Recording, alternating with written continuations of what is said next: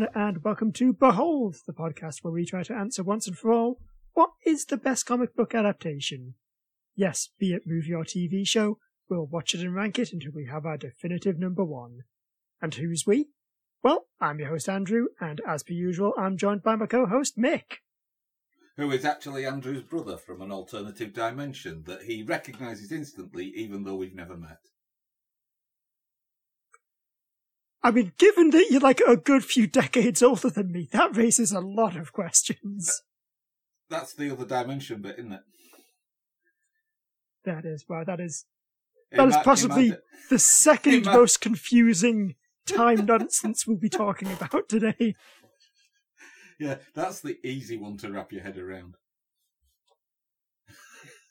Anyway, enough of that, because now it is time for us to use our wiggly woo to give the show a little flourish as we behold WandaVision. Which is, is not kind of the sort of lesser ranks of some kind of obscure football ranking. Or, or, well, actually, every time I say One Division to somebody, I, I think, is that some kind of like One Direction tribute act? But one that's devoted only to them post split. Yeah. God, could you do like one division tribute band where everyone is dressed up as the Vision or the Scarlet Witch? Well, I mean, do we need to? Because, let, let's face it, WandaVision did that. They did. you could do a tribute band of just the musical numbers from WandaVision.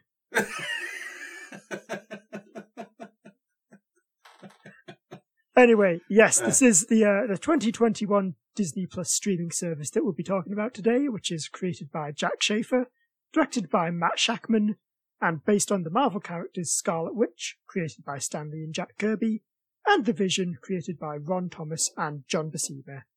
And I'm actually I'm going to say right at the top, even with this bit, because I think I mean we've basically technically already done some spoilers already yes.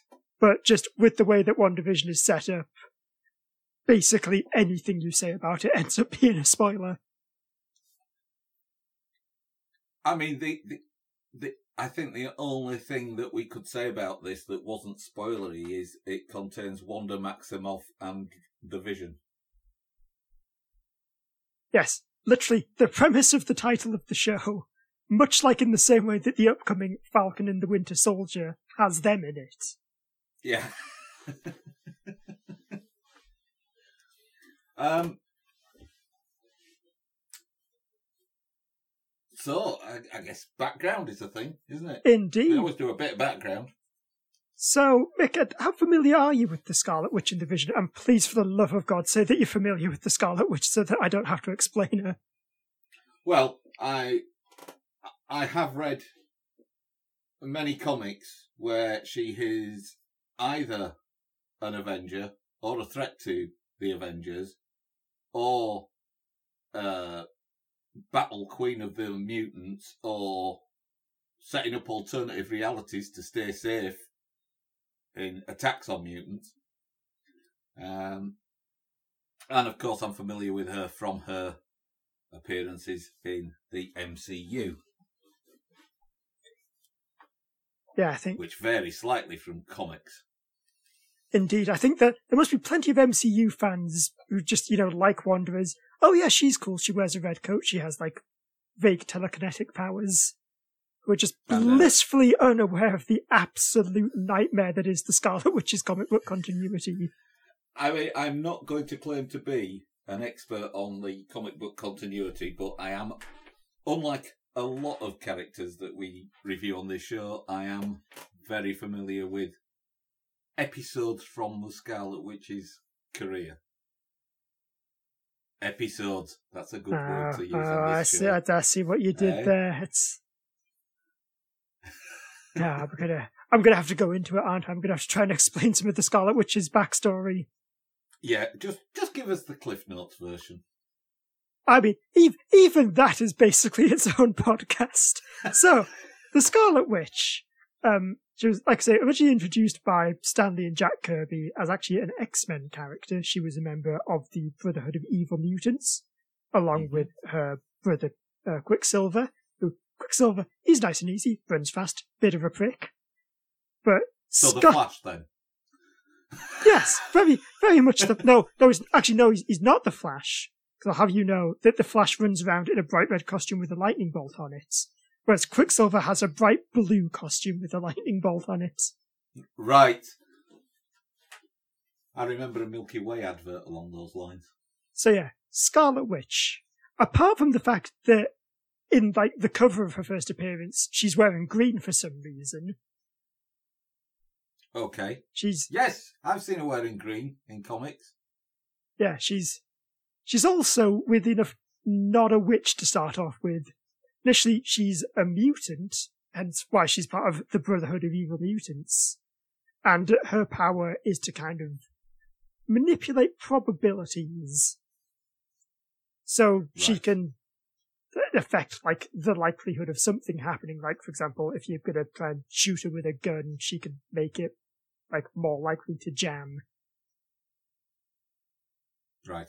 basically one of those things where it's very much the oh no, we need the plot to move along. Wanda does something That and then a like thing happens. Domino.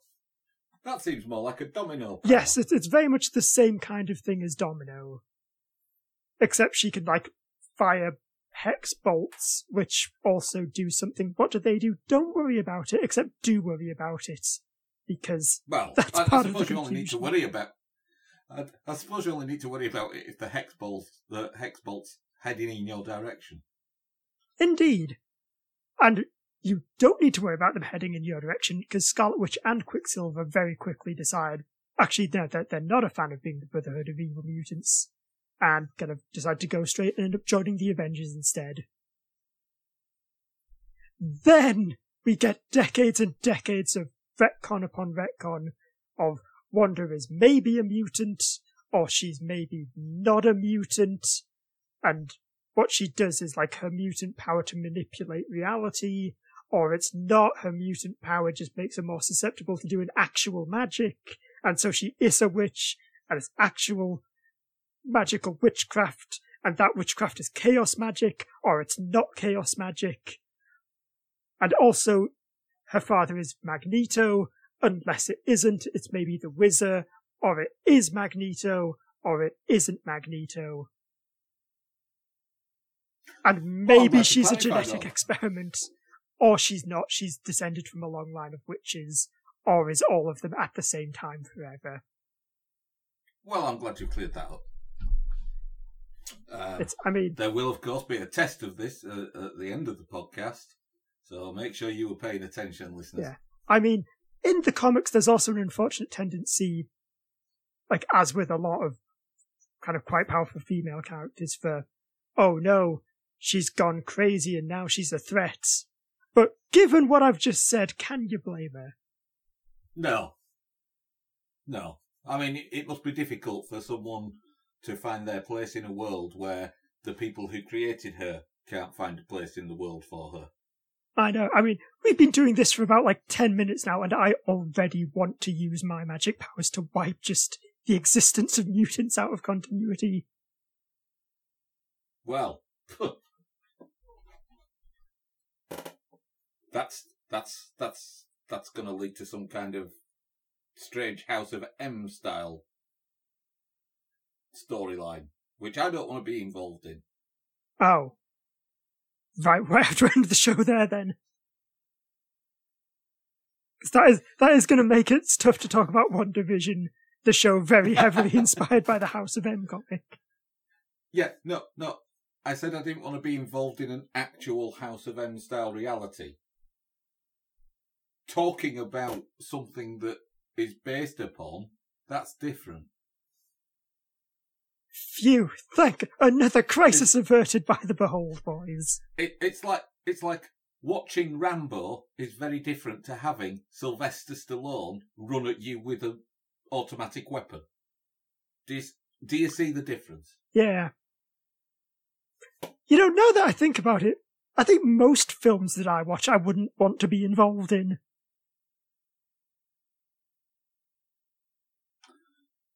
Uh, yeah, it's a fair point.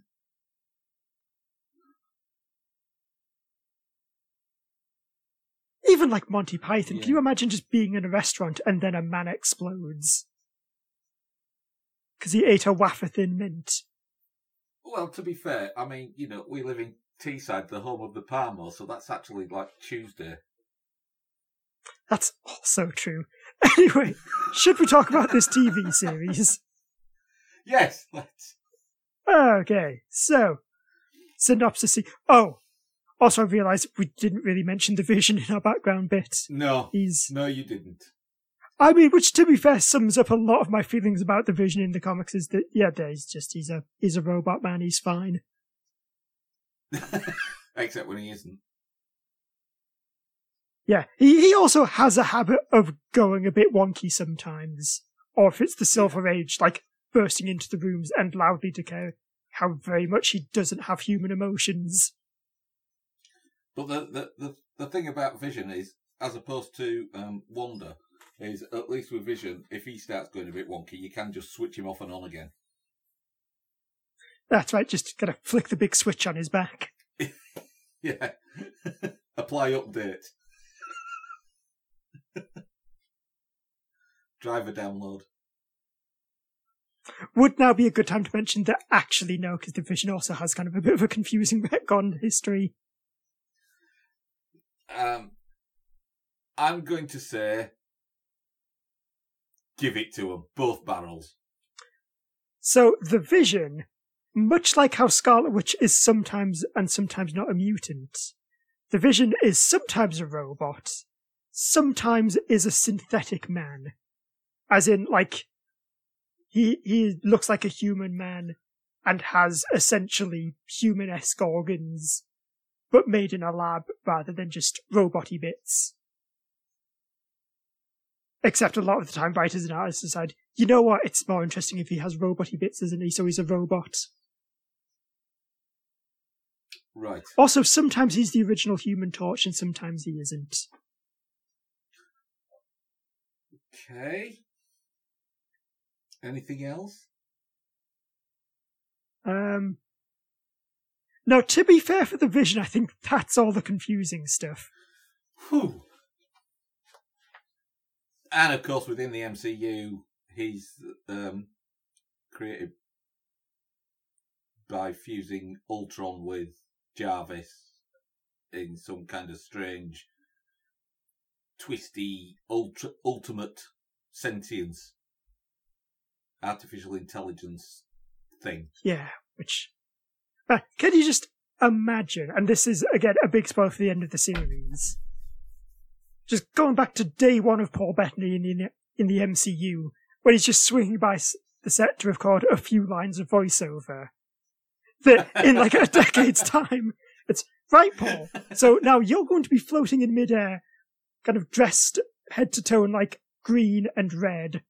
And then you're also going to be facing off against yourself, who is the all white, evil, emotionless version of you, debating the ship of Theseus. Paul Bettany going, yeah, all right, just show me where the voice, voice booth is. Actually, yeah, I guess just show some of the, like the nice comfy sweaters he'll be wearing. I, I did I did quite like the um the little bit of teasing that Paul Bettany did during the run of WandaVision as well. Oh yes, where you, in the finale that there was going to be a guest appearance from an actor that he's always wanted to work with. and it's himself. Oh, you. Actually, it's great because the audience can't see this, but Mick, you do have like a WandaVision promo thing behind you as your background, and just a I little do. sidelong glance that Vision's doing. It's like, you know, Paul Bettany, you know what you've done, you scamp. whereas um, whereas Wanda is just trying her damnedest to look like Mary Tyler Moore. It has to be said. which is somewhat deliberately given the synopsis.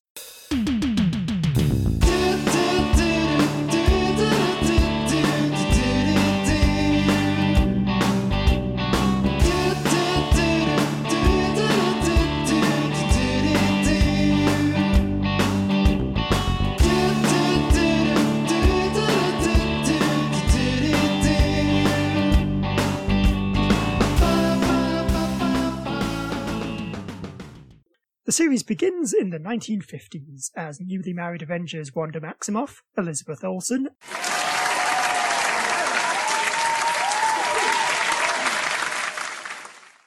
and The Vision, Paul Bettany,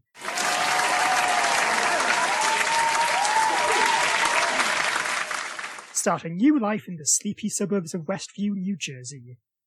This is somewhat surprising, given that the last time we saw these characters, it was several decades in the future, and the Vision was dead. It also very quickly becomes apparent that rather than the actual past, the world Wanda and Vision are in is a pastiche of sitcoms from that era, such as I Love Lucy and very much The Dick Van Dyke Show. Very much so, The Dick Van Dyke Show. The co- And Bewitched as well. Indeed, yes. As given that one of the characters is like a literal magical person, there are more than a few references to Bewitched as well. Yeah. So, the couple get up to a variety of hijinks as the world continues to shift through the 60s and 70s, even moving from black and white to full colour. Uh, things come to a head when, over the course of about a day, Wanda conceives, becomes pregnant with, and gives birth to twins Billy and Tommy, who are eventually played by Julian Hilliard and Jet Klein as they age into tweens. Who are eventually played by. How many times are we going to review a TV show where it ends up with some characters that are going to be eventually played by somebody? Yes, I'd, I'd hope not many.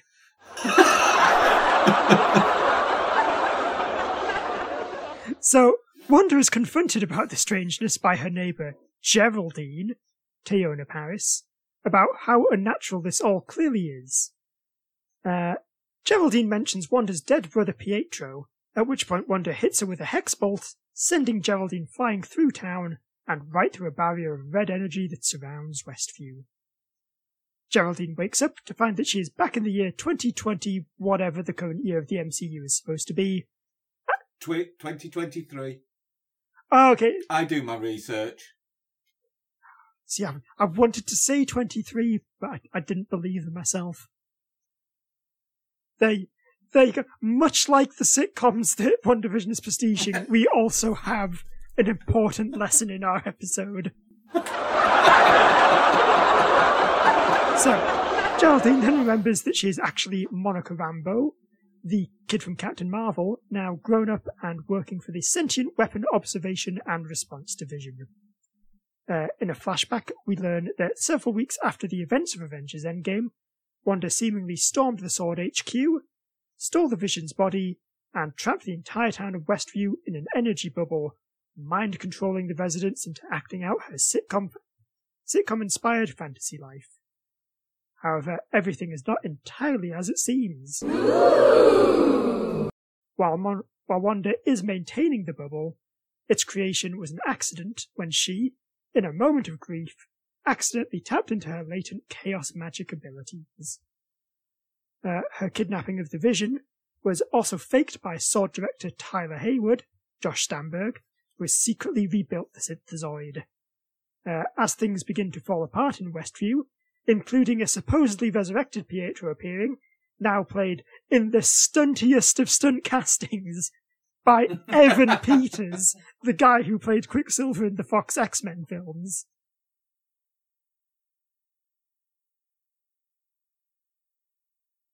That's God, that is like CW Arrowverse style casting, isn't it?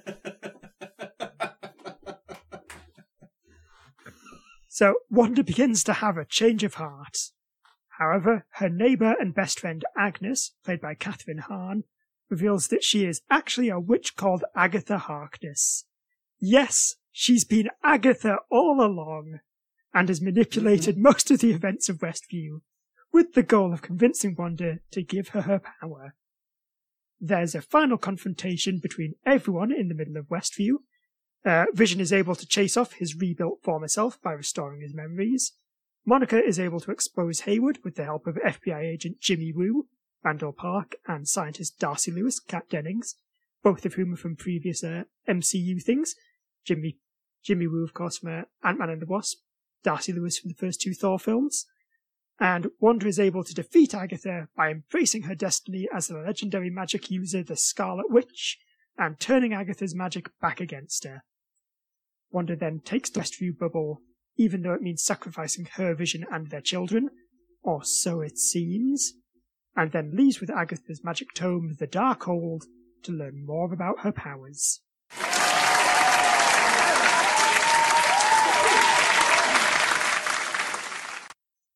I was really pleased when the Darkhold made an appearance Yes, because I think that's been because that ties it back to Agents of Shield. yes, that was because I think that's the season I've seen like half of where they've got Ghost Rider, isn't it? Yeah, Actually, yes. Oh, that'll be on Disney Plus as well now, won't it? probably. Yeah, because it was on Amazon Prime. I think. Yeah, yeah, I think it was Amazon Prime. But then, like, they took it down as I was watching it. I was quite miffed. But yeah, enough about Agents of Shield. That's that's potentially an episode for a later day. Indeed. What did we think of One Seven Division? seasons of. I'll be honest, I struggled with the first two or three episodes. Yes, I remember you, you telling me kind of. I think on a like just behind the scenes for previous show that you kind of weren't that into it at first. Yeah, I mean, from the point of view of watching someone faithfully recreate, and they are very faithful recreations of 50s and 60s and 70s sitcoms, to the point where the director of photography actually used either lenses from the era or modern lenses modified to have the characteristics of lenses from that era Yes, and they even used and they even used the lighting technology from the era. And I think the first couple were actually filmed in front of a, a live studio. yes, I know audience the, as well. the first one definitely was because that episode is literally called "Live in front of a studio audience." yeah, But I think as well, like the special effects when Wanda's using a magic, that's generally like people Yeah. standing above the stage with like things on wires, wiggling them about, like they would in Bewitched. Yeah. So, um, so from that point of view, from sort of like you know, uh, rose tinted nostalgia. I used, I grew up watching reruns of shows like that, particularly Bewitched. Um, it was like quite pleasant, but in terms of being a comic book show, I was thinking, well, yeah, that, and there were little hints and the, the little sort of commercial breaks and things like that that tied it back to the MCU. But I think it's until about is it episode four or five, you're just inside this Westview bubble. Yeah, because yeah, 'cause I think Monica gets thrown out at the end of episode three, and then four is like the one set in the MCU world where it's kind of explaining what's going on a bit more. and that, and and that was it. Episode four was where the series really started for me because suddenly episodes one, two, and three made sense. Ab- Above and beyond being um, sort of um, nostalgic nods to TV eras gone by.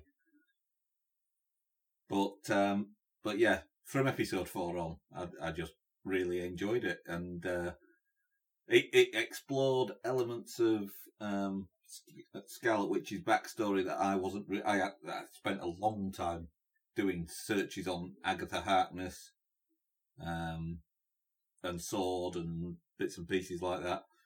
So, yeah, Yeah, I can certainly see the first three episodes probably being like a bit divisive because, as you say, they are Yeah. they do play the sitcom thing like fairly straight. Because I mean, obviously, you you struggled Uh, with it. I will say, I actually I loved the first three episodes because I'm very into that idea of yeah, it's going to be just like a very we're going to play it straight, just as a traditional like sitcom from the 50s, 60s, and 70s, and then we're just going to have these Yeah. odd little moments where things just like are not quite what they seem like. You know, just people suddenly like glitching out. Like I think there's is it episode three where Agnes just kind of turns and says, "Should we take that from the top?" Like she Yeah. is like talking to the director or something, and that I love that kind of thing, like playing about with the format a bit. And they they were nice, but I think until you have episode four tying it back to reality, Um, they kind of just feel a bit jarring, and I think, I think potentially it's where, as a TV series, it'll struggle to get a mainstream audience because they'll sit down thinking it's a jolly series, and then episode four it'll all start to make sense, and that's when a mainstream audience will drift away because suddenly it's all comic book nonsense. Okay, yeah, yeah, I guess it's kind of a. I can see that as a. Well, if you're coming into it just wanting, just like a nice sitcom, Yeah, it's it's not that kind of show. no, and uh, and I think a casual viewer might just see a you know a sitcom set in the Marvel universe. Well, it you know they might not be someone who normally goes into the Marvel universe, but they do like a, a sitcom. Yeah, I guess. So that To be fair, Yeah. though, I feel like it's it's not the biggest demographic of non MCU fans that they need. I think Marvel done pretty well just off the MCU fans. I'm, I'm sure they have, yeah. Um, the, the, the other thing about it is, I've managed to go through most of the MCU being able to follow along without having been soaked up in all the Marvel lore. But you do need to, to, to get every little subtle nod in this. You need to drench yourself in Marvel lore. It has to be said.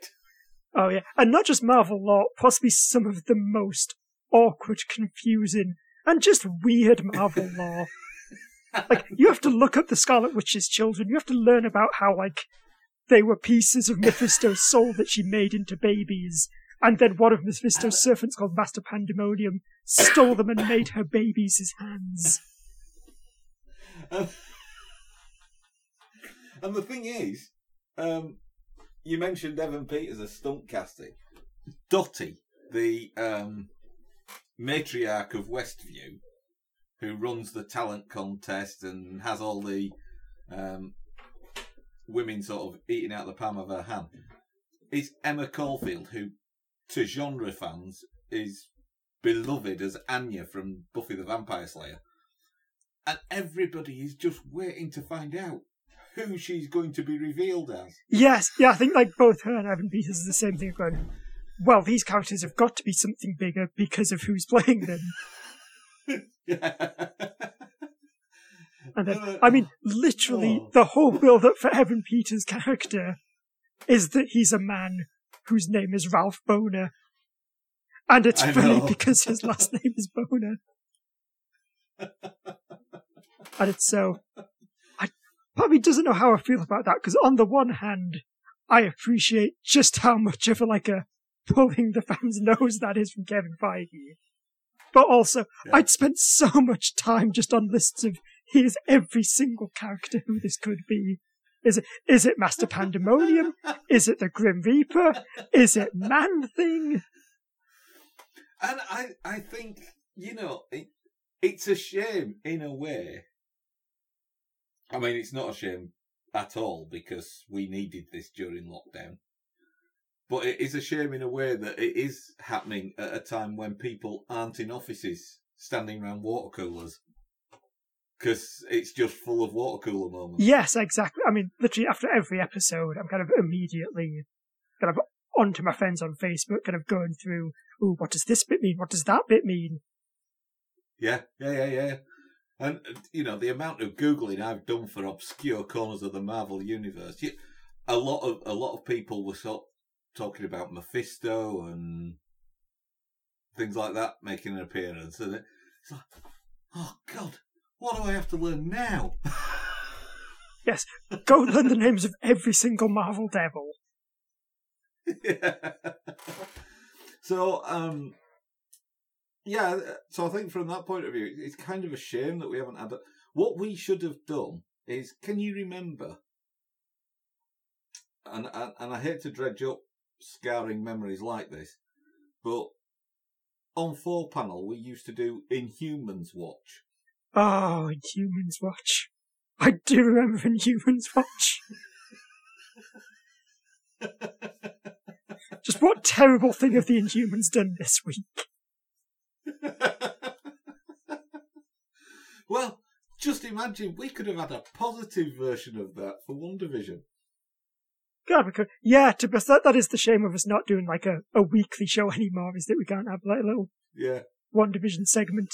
Because yeah, that's that's definitely been the best thing about this show is how much everyone's got into just like the theorizing and the like talking everything through with people. It's, I mean, I I guess it's like I- something I- like I- Lost back in the day, isn't it? yeah, except with a proper ending. Um, but I mean, to be fair, they could have snuck in and they could have made it a ten episode season. But episode nine is just forty five minutes of Kevin Feige holding up a card that says, "You're all wrong. You're all wrong." Because we were. All those theories about, oh no, Agnes's rabbit, that's going to be the real. Can you imagine in a couple of years' time trying to explain to someone watching it how we all thought at the time that no, it's all about the rabbit? Because Mr. Scratch is another name for the devil, so that rabbit's got to be Mephisto.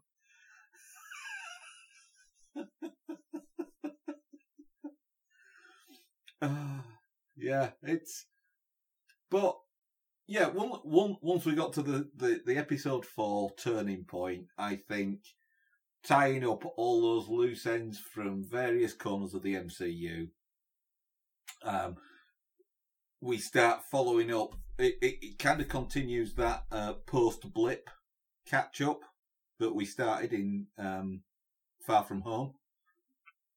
We've got all that um, side of things. Yeah. And But I think uh, this does like a lot better job than Far From Home did of showing that oh no, the blip was like actually quite a traumatic event for people. Because Far Yeah. From Home, it's very okay. That's all over. Time for holidays. so so that happened. Which, mean, to be Um, fair, if it was set in the Marvel comic universe, that is basically the reaction to every event now. oh, that. Um, but yeah, so um, so I think it, it, it does a great job of tying that up, and also giving us launch points for Phase Four, which of course this is the start of. So I think it's um,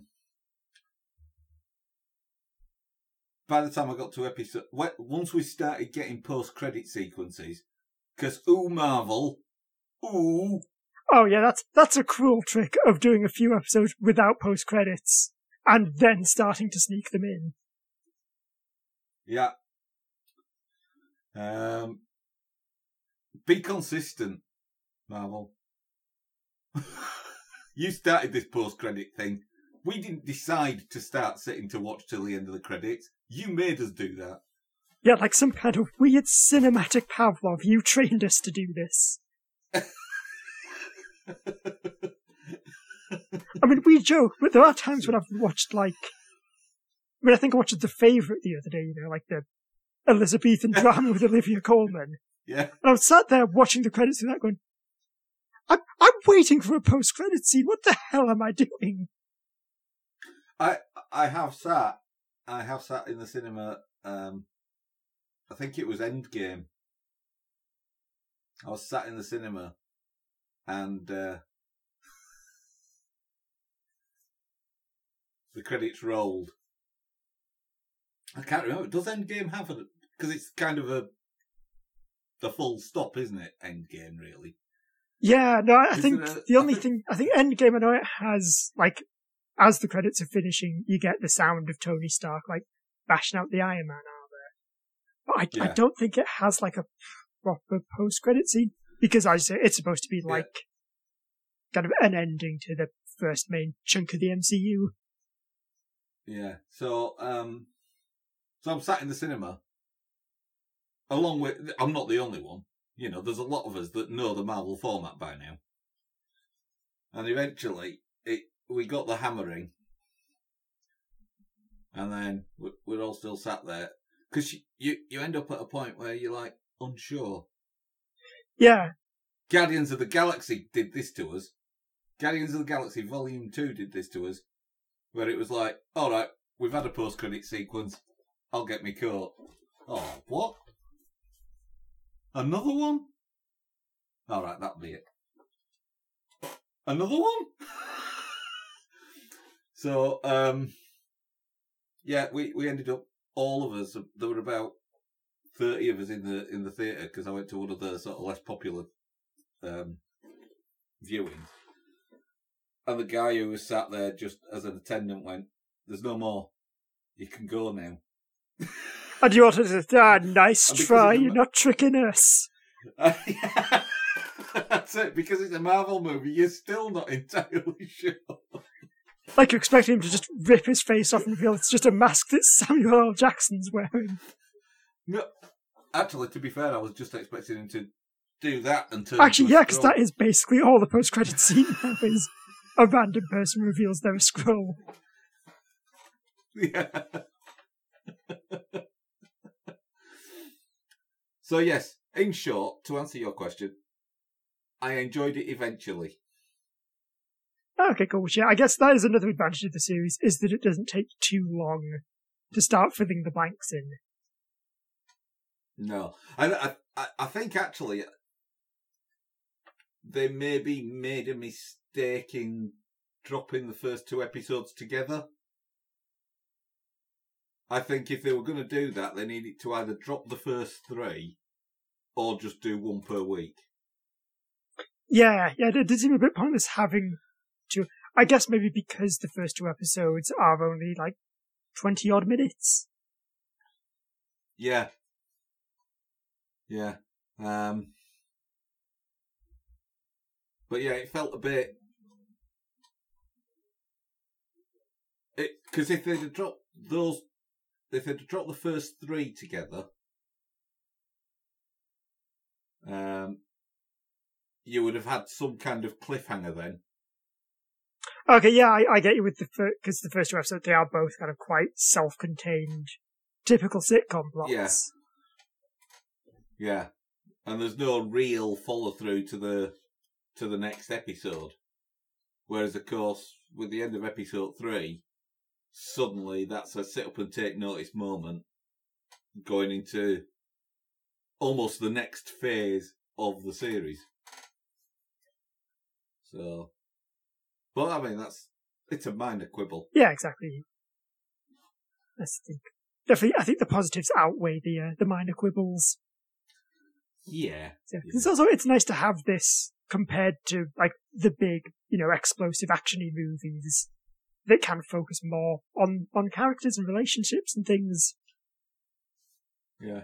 And what what I do like about it as well is the little snippets of news that leak out. So I think it was just ahead of the Halloween episode.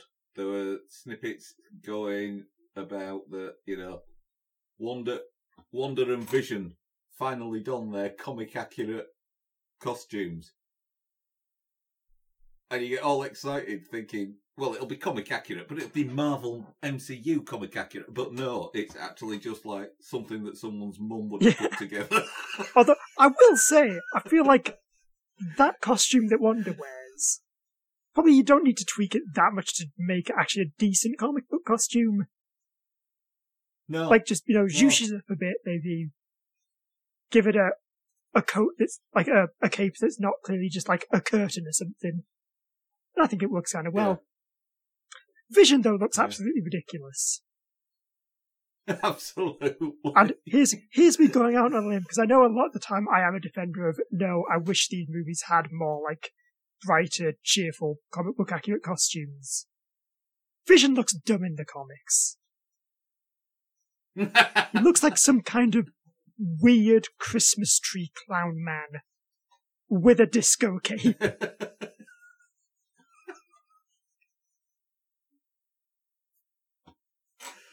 but then when when we've because I mean, let's be honest, the whole series is basically the origin story for Scarlet Witch now, isn't it? yeah, it is. It's kind of moving it into being like actually the Scarlet Witch. Because because thinking about it, she never gets referenced as anything other than Wanda up to this po- up up up to this series. She's just Wanda. in Well, I think the- is it even? I think it's episode four. They make a point of that, isn't it? They say, No, she's just Yeah. Wanda. She doesn't have like a, a fancy code name or anything. Almost like it's some kind of foreshadowing. Oh. Like that, like that big dump, uh, that big lump of foreshadowing that was held in that secret prison cell in Deadpool Two. Yes, just like that. Did you hear that the rumor is that Deadpool's going to take over the cameos from Stan Lee? Oh my god, that's that hurts my brain, and I don't know if it hurts in a good way or a bad way.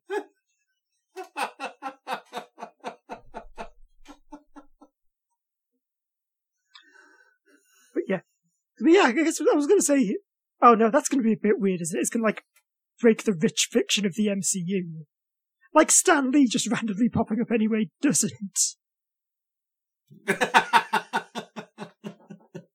Like especially in Captain Marvel, when it's Stan Lee reading the script for his cameo in Mallrats.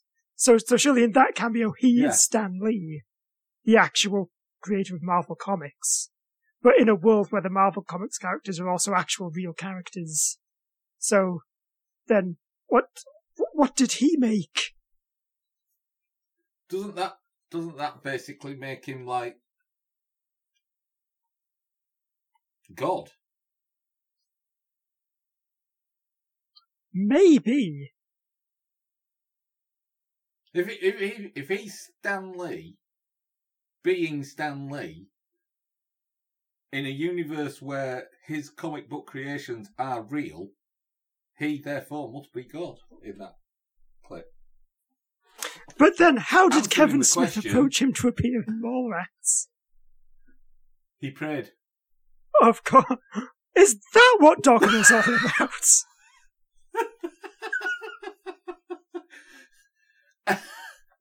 and it simultaneously answers the question in the song, What if God was one of us? He'd appear in Mallrats. Yes. And shout Excelsior a lot. Indeed. And it's a fairly godlike word, isn't it? Excelsior! It Got an- another weird conspiracy broken open. it's why our listeners come here. That and they're off their meds. Wait. But if, but if Stan Lee's God, but also everything is Batman, Yes. then what does Dark Horse Comics do?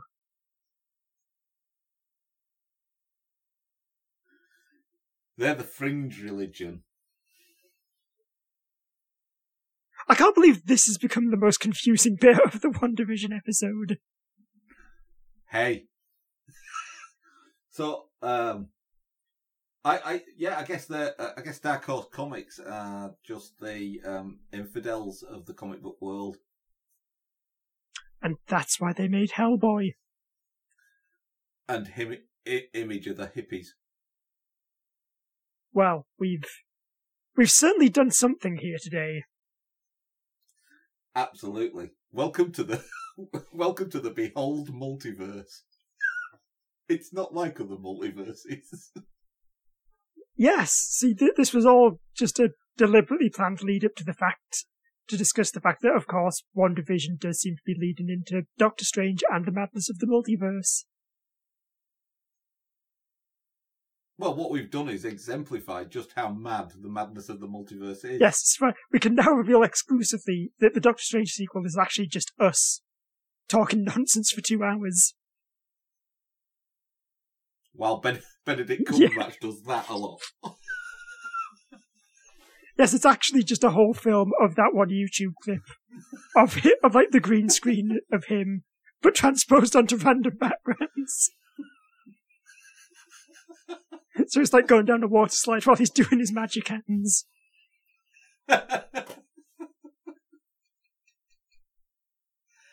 Ah. Are we going to rank this? Yeah, I guess we should at some point, shouldn't we?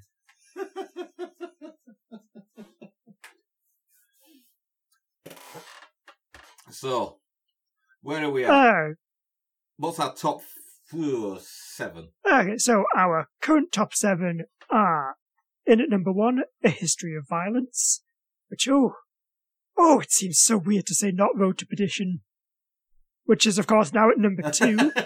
Uh, Hellboy is at Yeah. number three. Jessica Jones season one at number four. Uh, Sin City at number five. The Boys season two at number six, and Deadpool at number seven. Uh, I, uh, what was number three? Uh. Hellboy. Hmm. You see, I'm tempted to put it in above Hellboy, but I know that I'll have to fight you for that. Ooh, ooh, yeah, because look, I likes me some WandaVision, but I loves me some Hellboy. Hmm. Whereas I'm not as beloved of Hellboy. Yeah, that is. Because, yeah, I can definitely see the argument of putting it above Jessica Jones season one. Because it also kind of has similar things of like looking at a character who's dealing with trauma. But it's just, it's a bit more Yeah. of a fun watch if we're being honest, isn't it? Yeah, I mean, that's the thing, you know. I I will rewatch Jessica Jones season one and have several times since it since it aired. Um, but I usually need to have a drink while I'm while I'm watching it, just to keep it light. Yeah. Also, to Um, be fair, WandaVision does not have that problem of you getting like 10 or 11 episodes in and going, boy, this is, this has been going for a while now.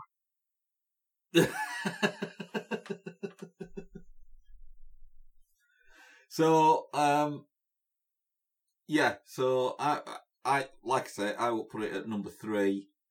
Uh, it it it would possibly have gone higher, but it's not strictly speaking an adaptation. Yeah, it's, it's certainly more taking the ideas of something like House of M and incorporating it. Which, which I mean, I guess is like the MCU's bread and butter, isn't it? Is, is it's more like Yeah. taking ideas and concepts rather the- than whole storylines. Because there's also there's also another Scarlet Witch and Vision um, storyline in the comics, isn't there? Which is about them being a couple, and then there's also the Vision where he goes off to live in suburbia, Yeah, that suburbia with some synthesized. that Vision series, I would say, is very like not like I know it's one of those things people bring up as like being an inspiration from the series, but I think it does not take a lot. I think the only thing it actually takes from it is Sparky the dog, and even then, they just have a dog named Sparky rather than like a robot dog that Vision makes. Doesn't doesn't Captain Marvel have a dog called Sparky in the in the comics? No, she has a cat who I think. Yeah, yeah, in the comics, Captain Marvel's cat is called Chewie. But then they changed it to the film to call it Goose. Right. Where it's not a cat at all. No, it's a. Which, yeah, I think in the comics as well, it's, it's, it's a, a Flerken. Right. Where have I got Sparky from? I'm sure I've seen some superhero with a dog called Mm. Sparky. You're thinking of Streaky the Super Cat in the Supergirl comics. No, because I've never actually watched any Supergirl. Oh, but it might have turned up in something where Supergirl's appeared. Yeah, Or not Supergirl, Power Girl, maybe, in um, Harley Quinn and the Birds of Prey Black Label comic that I've been reading. yeah, that might be it then. Could be that. Multiverse. Yeah, exa- No, even even though I love WandaVision, and I love that it has given both Wanda and Vision much better MCU designs. Because that Wanda has like a cool, more comic-y costume, and Vision's the all-white Vision, which is way better than silly Christmas tree tube sock man. I just, I, I can't put it above Hellboy. Okay. But still, I think coming in as our new number four is a very impressive showing indeed for WandaVision. Yep. And uh, I think we've got a fortnight, haven't we, before Falcon and the Winter Soldier starts. We do indeed, which might just be long enough for me to finally get the Agatha All Along song out of my head.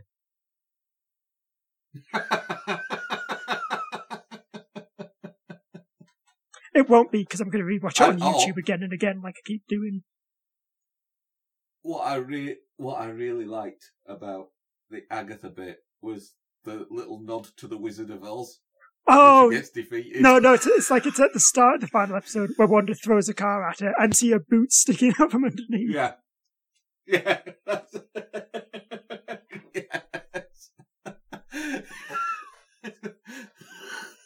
And it's great because you know it's in character for Oh. her to have done that just to mess around with Wanda. yeah. Yeah. Yeah. Oh. Okay, yeah. Well, I think that probably uh, does it for another week. Indeed. So, uh, hope you've enjoyed the show. If you would like to listen to more, you can find all our episodes on the feed or wherever you get your podcasts. And if you do subscribe to the show, you'll make sure you never miss an episode. Uh, if you do want to get in touch, our email is beholdpod at gmail.com, or you can follow us on Twitter at beholdpod. And as always, if you are a fan, we'd really appreciate it if you did leave us a review, just uh, on your podcast app of choice. Or if you didn't want to, just uh, even recommending us to a friend. It's, you know, Or send us snacks. or send us. I was going to say anything to you know help us reach out to new listeners, but keeping us fed is also a very noble endeavor. Yeah. So that's everything. Until next time, I've been Andrew. I've been Meg. So long, and thanks for listening.